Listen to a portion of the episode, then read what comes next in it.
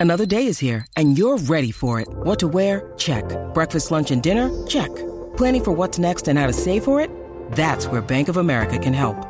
For your financial to-dos, Bank of America has experts ready to help get you closer to your goals. Get started at one of our local financial centers or 24-7 in our mobile banking app. Find a location near you at bankofamerica.com slash talk to us. What would you like the power to do? Mobile banking requires downloading the app and is only available for select devices. Message and data rates may apply. Bank of America and a member FDIC. When you need mealtime inspiration, it's worth shopping Kroger, where you'll find over 30,000 mouthwatering choices that excite your inner foodie. And no matter what tasty choice you make, you'll enjoy our everyday low prices, plus extra ways to save, like digital coupons worth over $600 each week. You can also save up to $1 off per gallon at the pump with fuel points. More savings and more inspiring flavors make shopping Kroger worth it every time. Kroger, fresh for everyone. Fuel restrictions apply. Hey guys, it is Ryan. I'm not sure if you know this about me, but I'm a bit of a fun fanatic when I can. I like to work, but I like fun too. It's a thing. And now the truth is out there. I can tell you about my favorite place to have fun Chumba Casino. They have hundreds of social casino style games to choose from, with new games released each week. You can play for free anytime, anywhere. And each day brings a new chance to collect daily bonuses. So join me in the fun. Sign up now at chumbacasino.com. No purchase necessary. VGW Group. Void were prohibited by law. See terms and conditions. 18 plus. The Euros with Football Social Daily.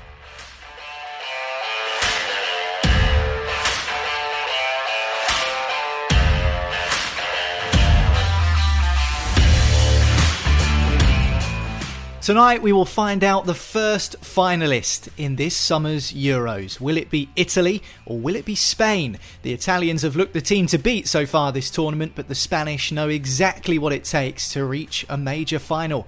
Wembley is the venue for a place in the Euro 2020 showpiece. We'll discuss who we think will get there on today's Football Social Daily. Also on the podcast, we'll be looking at some of the latest Premier League transfer news as Danny Ings rejects a new Southampton contract and Manchester United step up their pursuit of an emerging French star. Plus, with England set to take on Denmark in their European Championship semi final tomorrow, we take a look at how Gareth Southgate has captured the imagination of the Three Lions fans, as well as proving a few wrong along the way, too.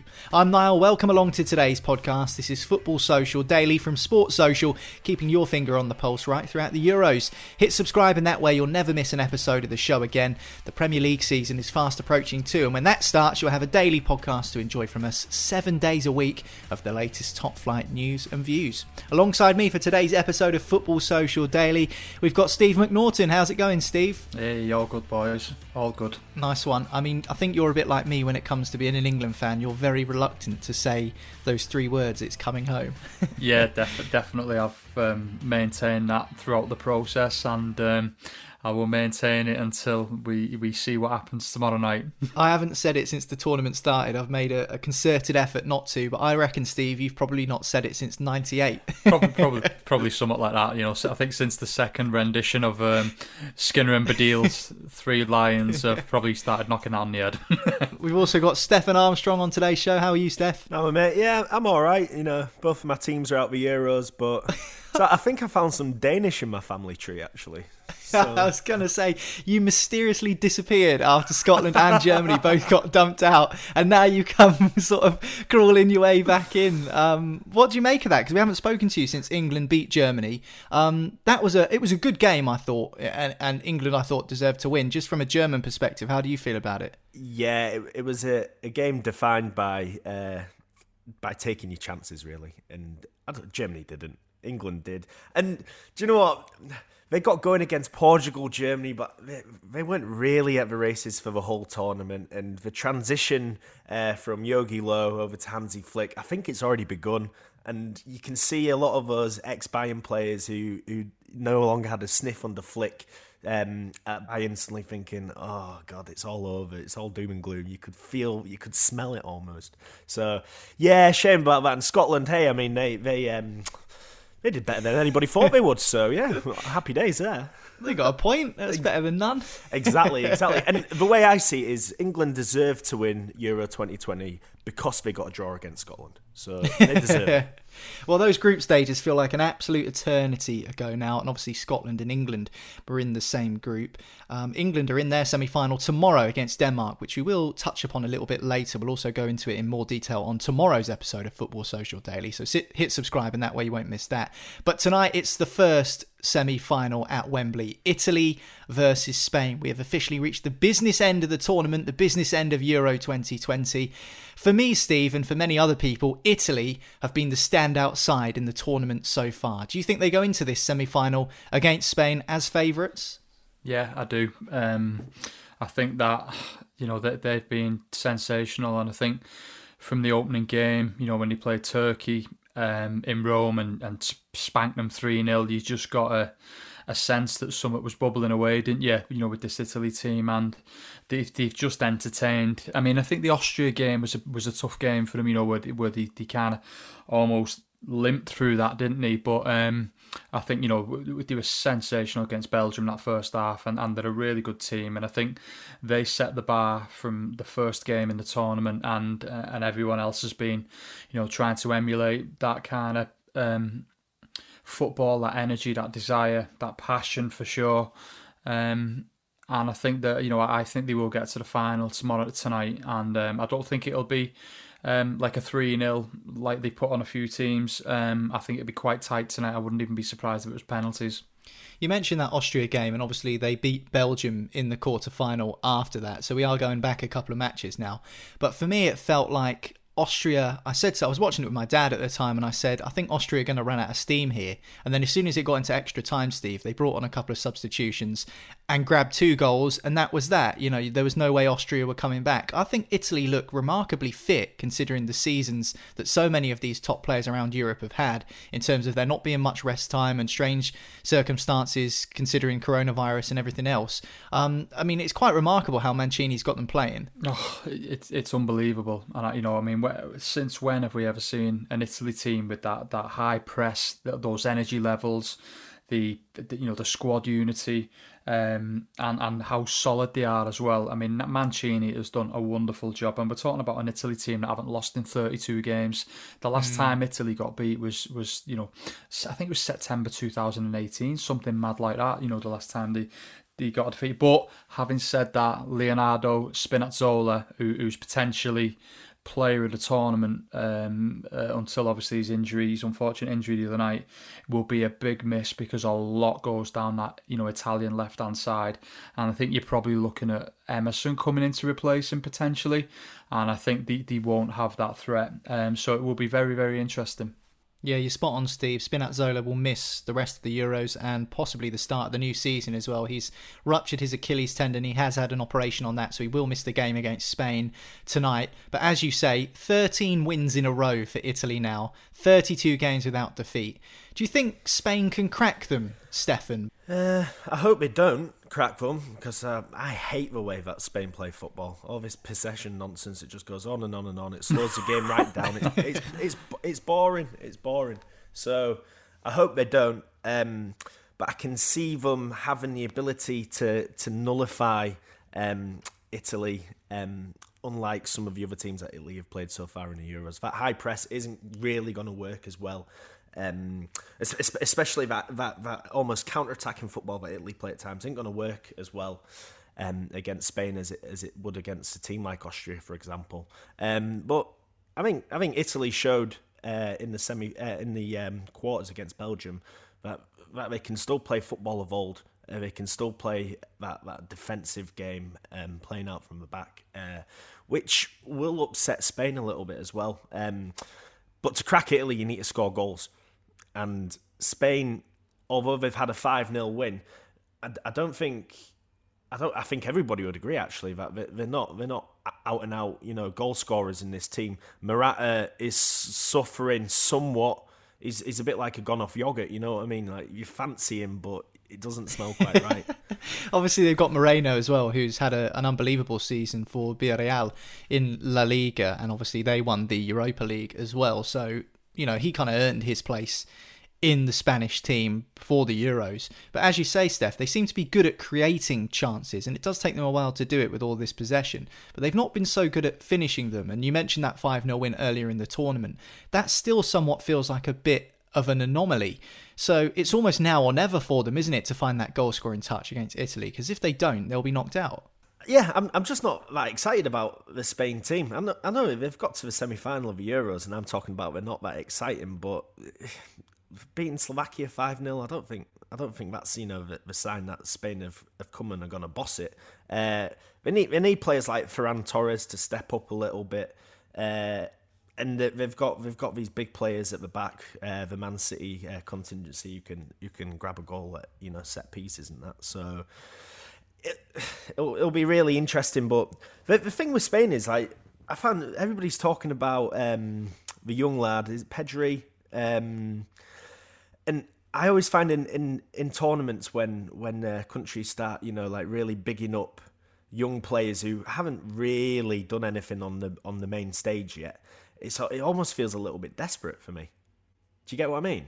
Yeah, I, I know what you're saying, but that's interesting because that was going to be my next question. It seems very much that this is a Spanish team with one eye on the future from Luis Enrique, Steve, because as Stefan says, there are some young players in that side that could really kind of explode potentially over the next few seasons. Ferran Torres is one who I think's had a decent first season in the Premier League with Manchester City, and Pedri is another one, and there's a couple of others in that squad as well. So do you think that is the case? You know, with one eye on the future and possible future tournaments for Spain, because even though the skeleton of the squad that got them to the World Cup final and the Euros um, in in back to back tournaments it, it, that's not there anymore. But obviously, there are players that are experienced in the Spanish squad that can maybe offer that arm around the shoulder for the young players. So do you think that that's you know the vision from Enrique is maybe looking ahead to future tournaments and reaching a semi final of the Euros is a bit of a bonus? Yeah, definitely. I think you know they'll they'll have took that if you'd have said to Spain before the tournament. You know, how does the semi final sound? Sound? I think they, they'd have took it all day definitely an eye on the future. Um, you know, this is a transitional Spain squad. Obviously, you know, it's without Sergio Ramos in there, who's, who's obviously 35 years of age now. Um, and some of the old kind of guard, like, you know, your Sergio Busquets is, is, I mean, he must be like 32, 33, something like that. Um, but then, and Azpilicueta obviously as well is, is, is into his 30s. But, you know, I think, you know, they, they'll be excited about the likes of Simon. They'll be, you know, he's a 24 year old goalkeeper. Um, you know, Pau Torres, who's partnering Laporte at, at centre back at the minute, and Pedri looks looks unbelievable. You know, Barcelona have got a real talent on the hands, and uh, I'm led to believe are struggling to keep hold of him as well um, at the moment. Um, and then you you know you have to like see your um, you know your Fabian Ruiz is from from Napoli in there, and it, you know Spain are going to come again. It's I agree with Stefan. The possession stuff can be a bit laborious and. Um, they concede goals. I mean, they conceded three against Croatia. You know, uh, they conceded against Poland and Switzerland as well. Um, so you know, for for the twelve goals they scored and scored in the tournament, you know, they're, they're conceding heavily as well. So I think you know, semi-finals is probably where Spain run out of steam. And I think if you'd have said that before, it, they'd have probably accepted that begrudgingly. Yeah, other players like Brahim Diaz and Ansu Fati, just to name two under the age of 21, didn't make the Spain squad for Euro 2020, so definitely maybe one eye on the future. We touched upon Mancini very, very briefly earlier on, Stefan. Do you think he's underrated as a coach? Obviously, he won the Premier League with Manchester City in what is arguably the most memorable top flight campaign of all time in England. Obviously, Aguero with that famous 93 20 winner against Queen's Park Rangers, which handed City the title on goal difference. He's probably more famous for that than anything else, and he was a good player in his day, Roberto Mancini. Do you think he's an underrated manager? Um, I think it depends who you talk to. Any Man City player, uh, any Man City fan, sorry, is is gonna hold him as as as the guy who who nailed it. Um, obviously getting Man City their first title after Man City, th- the problem with Man City is it's a bit of a poison chalice if you don't win that, that Champions League. And interestingly, Pep still hasn't got that, but he's he's kind of immune because what he's done at Barcelona and the respect that he's got in the game. I think Mancini probably doesn't have that respect as a coach that somebody like Guardiola does, but he did great at Man City, getting them that league title. Didn't really do much at Galatasaray. In fact, it's a disaster. Fenerbahce really took over that season. Inter Milan, it didn't really click either for him. Um, Uh, Inter obviously had to wait um, for Conte to come in to get their their first league title in about ten years, and then he went. Fuck, I don't know where he went in Russia. He went somewhere in Russia anyway. Um, so, Zenit was it? uh, yeah, it might have been Steve. I'm not sure. Um, but anyway, he's what what I'm trying to say is he's had success and he's proved that you know he is a successful manager. Um, but he didn't really kick on from that. So something like a national team job um, is is perfect for him, and I think he's settled into it. And I don't know the stats, but going 30 odd games unbeaten and uh, 13 in a row with a win and all that, it's that that's success. It's it's proof that it's success, and he seems to bring brought a nice style uh, to the way Italy play football. For me, Italy, you know me, Niles. I love the nineties. For me, Italy is, is all about Go Lazio and all these all these great, you know, hard defensive players and these flair attacking players feeding off it, and like big henchmen strikers like Christian Vieri and all that as as as we've said, um, and I'm sure you've said in the podcast over over the last few weeks, that Italy dynamic has changed, and they can now play two different types of football. So you've got to give him credit for that, and I'm I'm sure that if if Italy get into the final, um, let alone win it, it'll, it'll be heralded as a as a massive success. So. Um, yeah, you, you, have got to give him respect for that, I think. Yeah, golissimo. That's what we want from Italy tonight. At least that's what a lot of people are hoping for, uh, particularly if they've got them in their work sweepstake, for example. But who would England rather face, Steve? If England beat Denmark, which obviously is no guarantee, the way Denmark have surprised plenty throughout this tournament, it is not going to be easy, much like the Ukraine game. Everyone was saying the same thing before that. If England do beat Denmark and get through to the final, who would they rather face? Who would you rather face as an England fan? um, yeah, I think if they can get through the, you know, what will be a tight semi-final against Denmark, I think England would sooner play Spain. Um, based on the fact that you know Spain have have conceded five in the tournament so far, um, so they can be got at if you like, and you know they do concede from set pieces, um, whereas it's Italy um, uh, have, only conceded through, uh, two, I believe, um, trying to kind of very quickly go through the games again. Um, yeah, I think Italy have only conceded two so far, so they're very miserly. Um, and I think England will will fancy themselves more against Spain um, than they would do Italy. Italy will be a really difficult game for England, I feel, and um, I think Spain. You've got the beating of Spain on on seven days a week. Italy versus Spain, Euro 2020's first semi final takes place tonight at Wembley. The second is England versus Denmark tomorrow. We will talk about that England game in more detail tomorrow. We'll also talk about Gareth Southgate a little bit later on in the podcast. But stick with us because we're having a short break, and next we'll be talking about the latest Premier League transfer gossip, including news around Southampton and Manchester United. Welcome back to Football Social Daily from Sports Social. My name's Niall. I've got Steve and Stefan with me, and time to take a look at the latest top flight transfer gossip. We're going to do a bit of a rumour wrap on today's Football Social Daily, starting with Southampton, where Danny Ings has turned down a four year contract offered to him by Saints. It's the clearest, it's the clearest sign yet that he wants out of St Mary's. It would have made him the highest ever paid Southampton player, taking him to age 34. That's a long contract to offer someone in the current climate, Stefan, and on top wages as well. Are you surprised he's turned it down, or are you not too, too shocked by it? Probably wants to play in a more successful team, so I'm not surprised he's turned it down. I'm, I'm of the opinion that Danny Ings is Southampton level. I know there's rumours about him going to Man United. I don't think he'd get a game, or if he did, he'd, he'd play a bit part. He'd, when when United eventually go in Europa League next year, he'd, he'd just play every Thursday. So I, I think he's Southampton level. Um, I think the, the, the atmosphere and the setup works for him. They've kind of built that attacking kind of triangle around him. Um, I, I, think he should stay at Southampton. To, to be honest with you, I don't know where he would move um, for it to go better for him. I'm not sure.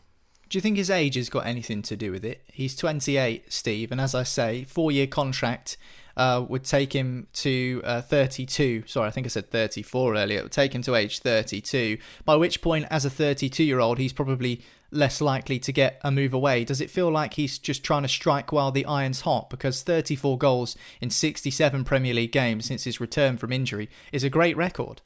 He's he's absolutely doing that. You know, he's just trying to get that kind of probably one one big move, isn't he? Another big move, sorry. Um, from Southampton because you don't know what Southampton are going to do next season. You know they could be in a relegation battle again. They could they could be floating around the top of the bottom half of the league. You know, um, I think that he's had an incredible season, uh, done really well. Very unlucky not to go to the Euros with England, and I think he'll he'll be watching what is going on at, at Tottenham with real interest. Um, because if Harry Kane leaves, I could see them probably going in for Danny Ings um, to try and fill that that void, if you like, um, for a season or two. Um, but yeah, I think he's a great professional. He's overcome loads of adversity. Um, I, I, get what we're saying about the Southampton level and stuff like that, but I think as as a professional, he'll want to test himself somewhere. I think Tottenham, if he if it would be a potential destination for him. I think Man City want want Harry Kane, don't they? And um, I think Man United might have a look at Harry Kane as well because he seems to be spending quite a bit of cash this summer. Um, but I don't think. Would you have him back at Liverpool, Steve? Obviously, it really didn't work out for him with the injury. But let's just say Origi leaves, and I know it's probably a slightly different style now. But if you give Ings chances, he's shown he can score goals. Would you say, like, as a replacement for Origi, he would be welcome back at Anfield? Yeah, if the price was right, uh, definitely. I mean, I don't know what Southampton are going to want for him. He's in the last year of his contract, so for me, that that is a twenty-five tops 30 million fee for him, um, which which would seem fair. I think if it gets a if it's late late 30s or early 40s, it becomes a bit silly then, doesn't it? Um, but he would have to be happy with a bit part at Liverpool. You know, like Steph touched on there, he's not going to break up that, that front four really. Um, you know, if he, if he doesn't play for me, Firmino, he's he's going to play Jota or vice versa. Um, so I think Danny Ings would, would probably find it quite difficult to get games at Liverpool, but great professional. He's the quality that we'd need coming off the bench because that's what cost us last season when we, we had the injuries.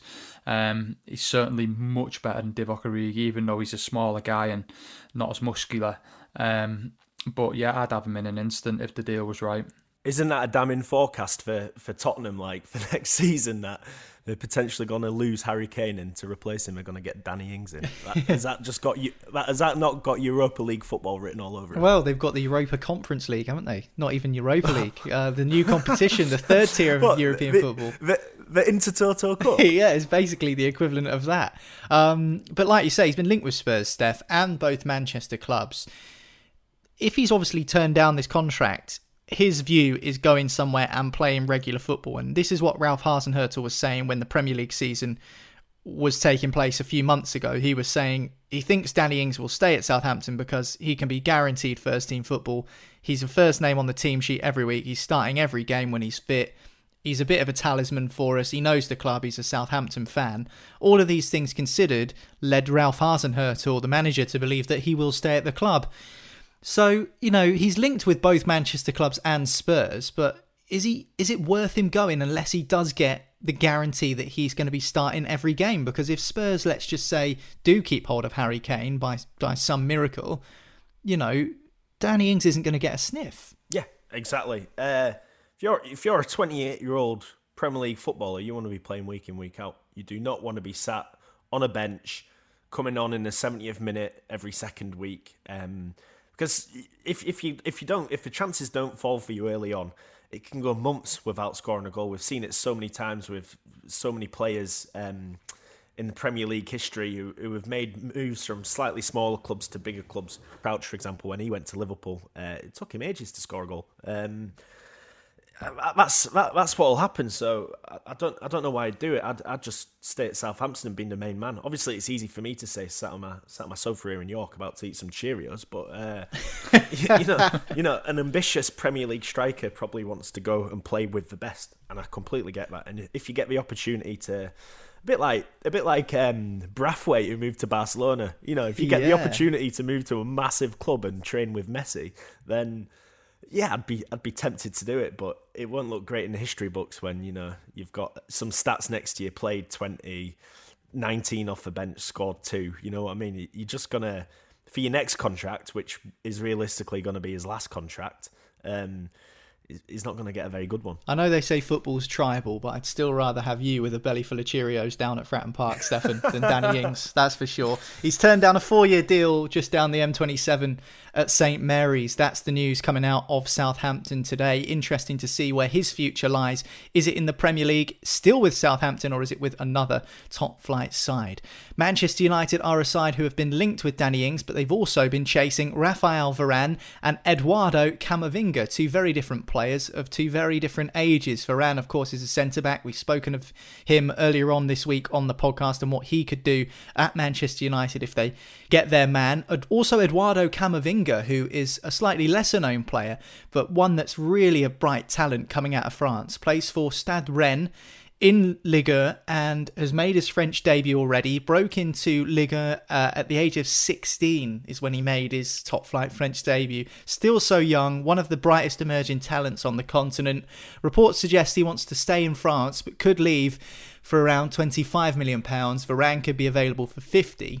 They've already got Sancho for 73 million pounds Manchester United. Do you think these signings Steve would turn United into title contenders next term, presuming they do manage to get all three of them. They've already got Sancho over the line, of course. Uh, no, in in a word, um, I think that the Cam- Camavinga is is definitely one for the future. Um, so I don't think he'd he'd start for Man United next season if they did sign him. Um, he's he's bags of potential with him. He's obviously he's got one France cap, hasn't he? At the age of eighteen, uh, he played he played in a friendly for them. Um, I think he's played Champions League games as well. He's played four four games in the Champions League, something like that.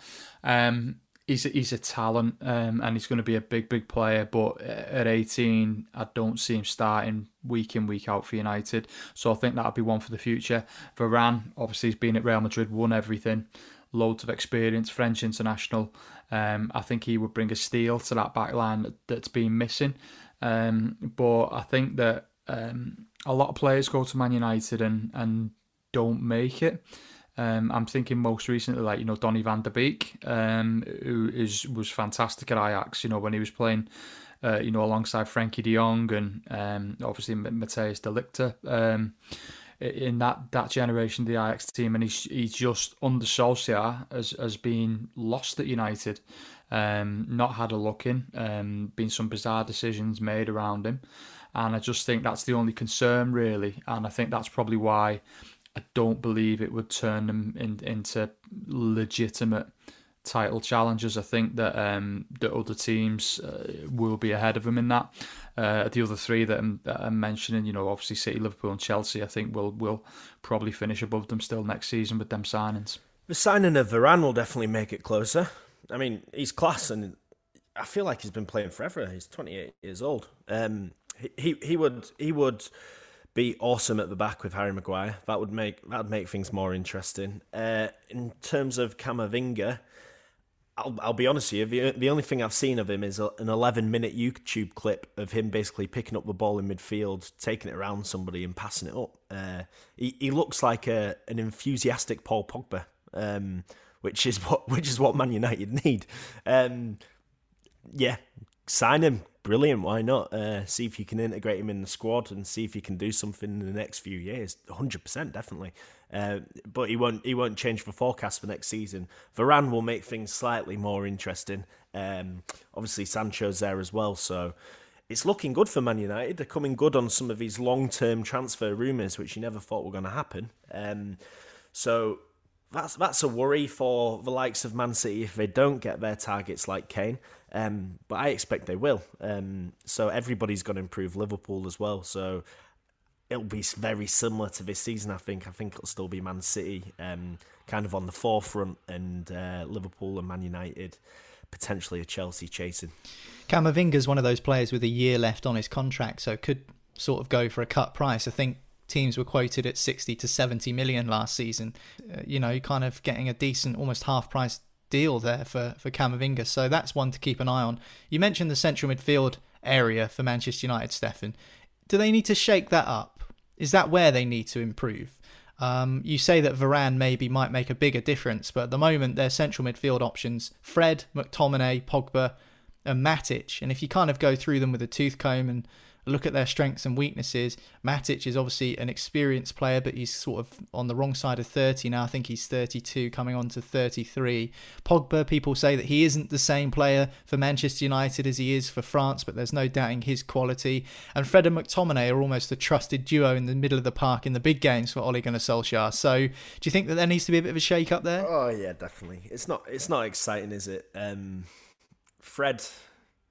Some some games I just don't know where he is. Uh, McTominay, I just. I, I, I just think he's almost a budget replacement for, for a world class midfielder. Matic is, has kind of had his time now. Um, and then the, the likes of the squad players like Mata, they're, they're, they're, they're old and moving on out of contract. Um, yeah, an overhaul is needed in that centre midfield. Um, uh, Man United fans wish they had the reliability of of a of a Paul Pogba who turns up every game. Um, that would help an awful lot um, and take that pressure off in the midfield. Uh, but they don't have that. Um, so undoubtedly, yeah, they, they do need a signing, if not two, in centre midfield. Yeah. Well, I'll tell you where Fred is. He's in the Copa América final um, because Brazil. Is he? Did he make it? Brazil beat Peru 1 0 overnight. Um, you'll be pleased to know, Stefan. So there we go. We might well see him um, winning a trophy for Brazil this summer. Uh, that's the latest for the transfer news in the Premier League. Manchester United and Southampton, top of that agenda. Of course, we have all the latest transfer dealings in the Premier League on our website, sport-social.co.uk. So head over there and check out all 20 of the Premier League teams and the latest transfer gossip relating to those sides will be on the website. That's sport-social.co.uk. Time for another short break, and afterwards we'll be talking about England. Gareth Southgate has captured the imagination of England fans again. We'll be discussing the Three Lions boss next. Hello, welcome back to Football Social Daily the daily Euros podcast, I suppose you could say now, because we are in the middle of the tournament. The semi final stage is upon us. Italy against Spain tonight. We've already discussed that in the first section of the show. And tomorrow it's England against Denmark. But before we actually talk about the game, which we'll do on tomorrow's show, I wanted to discuss with Stefan and Steve about Gareth Southgate. He's got so many likable attributes, Steve got a lot of empathy. He speaks well. He seems to be loved by the press. He seems to be able to deflect uh, from situations, and he's not afraid to stand up for what he believes in. So even though he's had a lot of questions, um, he's also gained a lot of fans as well, Gareth Southgate, from the way he's kind of handled things over the time he's been the England manager. The most thing that people question him on is his team selections, when actually over the tournament they all seem to have paid off. Do you think fans were wrong to question him? Does he know exactly what he's doing, or is it understandable why some supporters are looking at the team selection and going, well, hang on a sec, you're leaving some of our better players out of the side? Yeah, I think it's. I think in the early part of the competition, certainly the group games, I think it was justified because it certainly felt like England were playing with the handbrake on. Um, you know, the, the team selections weren't particularly bold. Um, and I think you know it would. Ha- I mean, I, I can't remember which game it was. It might have been a Croatia or Scotland game, um, where I thought it was you know on paper I thought it was one of the weakest English teams, England teams that he could play. Um, but he is just probably had the had the um, the thought that if he just kind of motor through the group stage and, and, and tick over and, and get through it without any massive problems, um, he can then start turning up you know the, the, the volume in, in you know the knockout stages, which is obviously what he's done. Um, and I just think that he, he has got everything right. Um, I think he's he's he's a really nice guy, comes across really well, doesn't take any nonsense, um, isn't afraid to make the big calls, as we know. Um, you know, with some of the selections before the Euros, certainly around Trent Alexander-Arnold and a, a lot of the pressure he was getting from certain pundits around that. Um, I, th- I, you know, I think he's great. I think the England job suits him. Um, I think he comes across really well. Um, I think tactically it'll be interesting to see how he gets on uh, against Italy if they do get in the final uh, tomorrow night. Um, but yeah, I think he's the right man, right time for the job, and and he is um, promoting a culture of making sure that England go out and and do what what they're supposed to do. So massive hats off to him. I think if they got beat in the semi-finals, I think that'd still be disappointing. You know, if Denmark put them out tomorrow night, but I think you know if they have a close run final with Italy and just don't quite make it, I think a lot of people will still be very very pleased with Gareth Southgate. Let's be quintessentially English for a second and presume that England do get knocked out and be pessimistic um, against Denmark. What do you think the future holds then for Gareth Southgate? Because some are saying, Stefan, this is England's best ever chance to win a major tournament, at least since the World Cup way back in 1966. If England don't win the tournament and they do get knocked out by Denmark, I mean, I think if you reach the final, it's slightly different because anything can happen. But if England don't reach at least the final, what do you think happens next for Gareth Southgate? Because there are talks of a new contract. The FA absolutely love him. What What do you think he will do? Do you think he'll stick in, or do you think he'll walk away? Is there enough talent there to suggest that the World Cup in 2022 is a realistic target? Yeah, it's a fascinating question. I guess. Guess what the question is is what what is what is the um, the long term vision of the FA? Do they want to um, go with longevity and and keep a system in place that seems to have have uh, developed from the kind of short term manager Capello era type thing. I feel like there's more of a, a system being built from the youth ranks upwards. Uh, he wants everybody playing the same, blah blah blah. We've heard it all. It's that Germany model um, from the last fifteen to twenty years. If if that's priority, then I think uh, Gareth Southgate um, has to head that because uh, he's, he's started that project and he'll be best placed to continue that project. And as Steve says, uh, he's comfortable as an England manager. He's he's like one of these managers who who seem to thrive as an international manager rather than a coach manager. If you look at the likes of like. I always felt like if you looked like Guus Hiddink, for example, or Dick Advocaat, one of these type of people, they're like they're, they're, they're like the national team managers. They're not everyday in and out uh, club managers. Um, that that kind of lifestyle, I think, suits him uh, more than being the manager of a Middlesbrough, Crystal Palace, that that level of Premier League um, management. So that suits him. Uh, if I was Gareth Southgate, I'd be staying in that setup for as long as possible.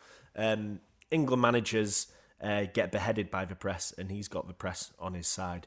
Um, so if if he gets knocked out against Denmark, I think there'll be some questions asked from the usual pundits who are happy to jump on his back. I mean, if you looked at like Alan Shearer straight after the England Scotland game, he he was he was stabbing him in the back really. Um, so there's a lot of pundits out there who are very fickle. Um, I don't think he'll get sacked if they get knocked out. Uh, I think he'll stay on if they get knocked out, and I think probably probably that's the best conclusion for England fans as well. Um, it, it's looking exciting. The next the next World Cups it's only next year. We've got one year to wait um, uh, for another major tournament, and the the DNA of that team's there. And if you have a good run in the Euros, that's and you've kind of got that competition know-how. Uh, as you were saying at the beginning, it's the business end now. England have never done the business end for years and years, um, back to 1990.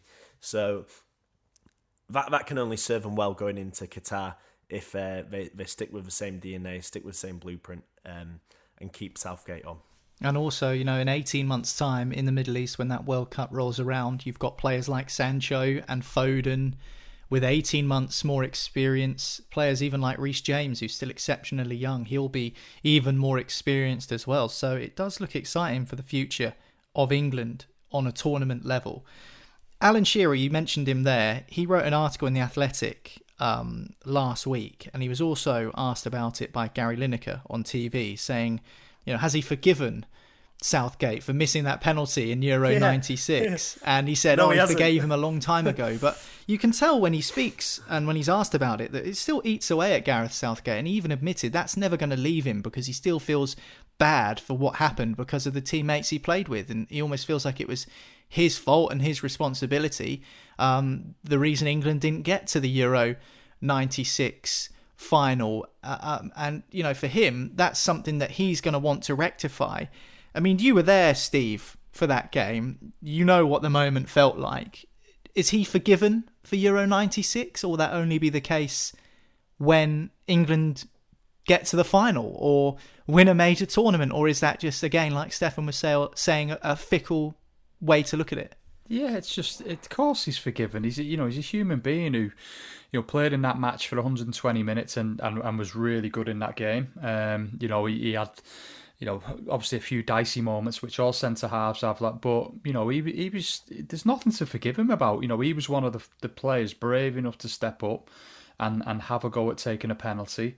And um, yeah, you know, it's never even come into my head before that that Gareth Southgate needs forgiveness for you know missing that penalty and and when all this started coming about and Alan Shearer was writing letters in the Athletic and stuff like that and I was like I was like, oh, I was quite annoyed about it really, um, because I thought it's it's not like a distraction that, that they needed at that point in time. I thought just get behind the, the the fella and the squad. You know, we don't need to be dragging any of this stuff up or anything like that. Let him concentrate on his job and and the good job that he's doing for England this summer so far. And um, yeah, I think it's just Alan Shearer just trying to stay relevant, um, in all honesty, um, and have his um, you know, have his name in the papers and online and getting a load of clicks and stuff like that. Um, you know, maybe we should forgive Alan Shearer for being as dull as he is. Um, you know, That's because Jesus Christ, unforgivable. And I, yeah, you know, he's just, Good job, Marley's not on the Oh, podcast. yeah. but, but, but Steve's Steve's so right. He, he brings he brings a toxic element to so many conversations. Alan Shearer. I just I wish the BBC would scrap him because he, a he's dull. B I don't agree with a lot of things he says. Get somebody younger and more relevant on. I mean, Emma Hayes has been amazing think, Fantastic. on ITV. Absolutely brilliant because she does. I mean, as I, I mean, I do a bit of commentary, and what you want from a co-commentator is someone who offers something you didn't see. And too often you see pundits and co-commentators saying exactly what you can see on the TV. You know, I don't need someone to describe to me that the ball hit the post because I can see that with my own two eyes. What I want to know is why it didn't go in. Why did Thomas Muller miss that chance against Germany? Not, oh no, he's missed it. What a chance. I want to know why he's missed it. Was it the pressure? Was it the fact he was running through on goal too straight? These are the things that Emma Hayes offers in punditry and on co commentary that a lot of other people don't. And I actually think it brings an interesting debate to the forefront of when does a pundit become irrelevant? Now, Alan Shearer, I don't think you can ever say will be irrelevant because he scored a stupid amount of goals and he's the all time Premier League record goal scorer. So, as long as he holds that record, he's always going to be relevant. He's a legend at Newcastle, and I don't want to talk him down too much. But certainly, you see some pundits that are getting to maybe an older age, and the game has changed so much in the time since they've played the game. And I'm not going to name any names, but it just leads me to wonder when their opinion becomes no more important than the normal football fan because you know a 15 year old football fan who's been watching the Premier League since 2006 or whatever um, may be more in tune with someone like Frank Lampard or someone like Steven Gerrard or whoever rather than someone a little bit older who's I think- been playing the game years ago. I think it's when you get pundits who always talk about in my time. Um, so somebody like Graham Souness, for example, in my opinion, I know I know Steve is is a Liverpool legend, so on and so forth, but the majority of of um, of uh, post match analysis or any type of punditry that, that that somebody like Souness is doing is always relating back to his time. I think when you've got to start sentences by saying, "In my time, this is what would have happened," you've lost your relevance right there. It's yeah, it's an interesting debate. Um, I don't know how we've managed to get from Gareth Southgate to uh, TV punditry, but he was a TV pundit once, Gareth Southgate. I'm glad um, Stefan and Steve have forgiven Gareth Southgate for Euro '96. Um, there's nothing to I've- forgive I've- from I've- Stefan's case. Yeah, nothing. He's, he's, he's a living legend. uh, my mum, she said, "I'll never forgive that man for what he's done." And she still hasn't forgiven him. He's got to a World Cup semi-final, possibly uh, a Euros final if England get through the semi-final against Denmark. She still hasn't forgiven him. Feel sorry for him.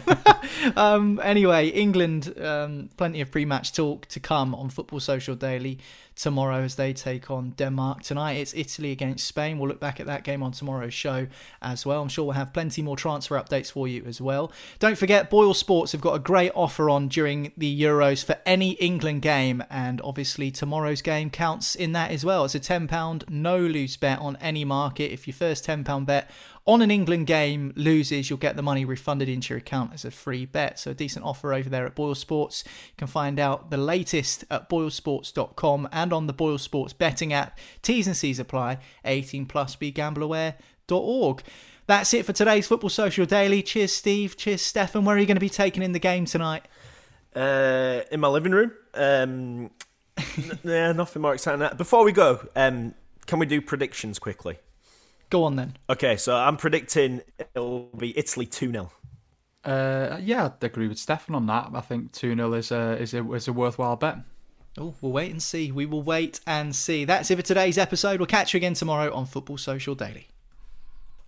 Judy was boring. Hello. Then Judy discovered ChumbaCasino.com. It's my little escape. Now Judy's the life of the party. Oh, baby, Mama's bringing home the bacon. Whoa, take it easy, Judy.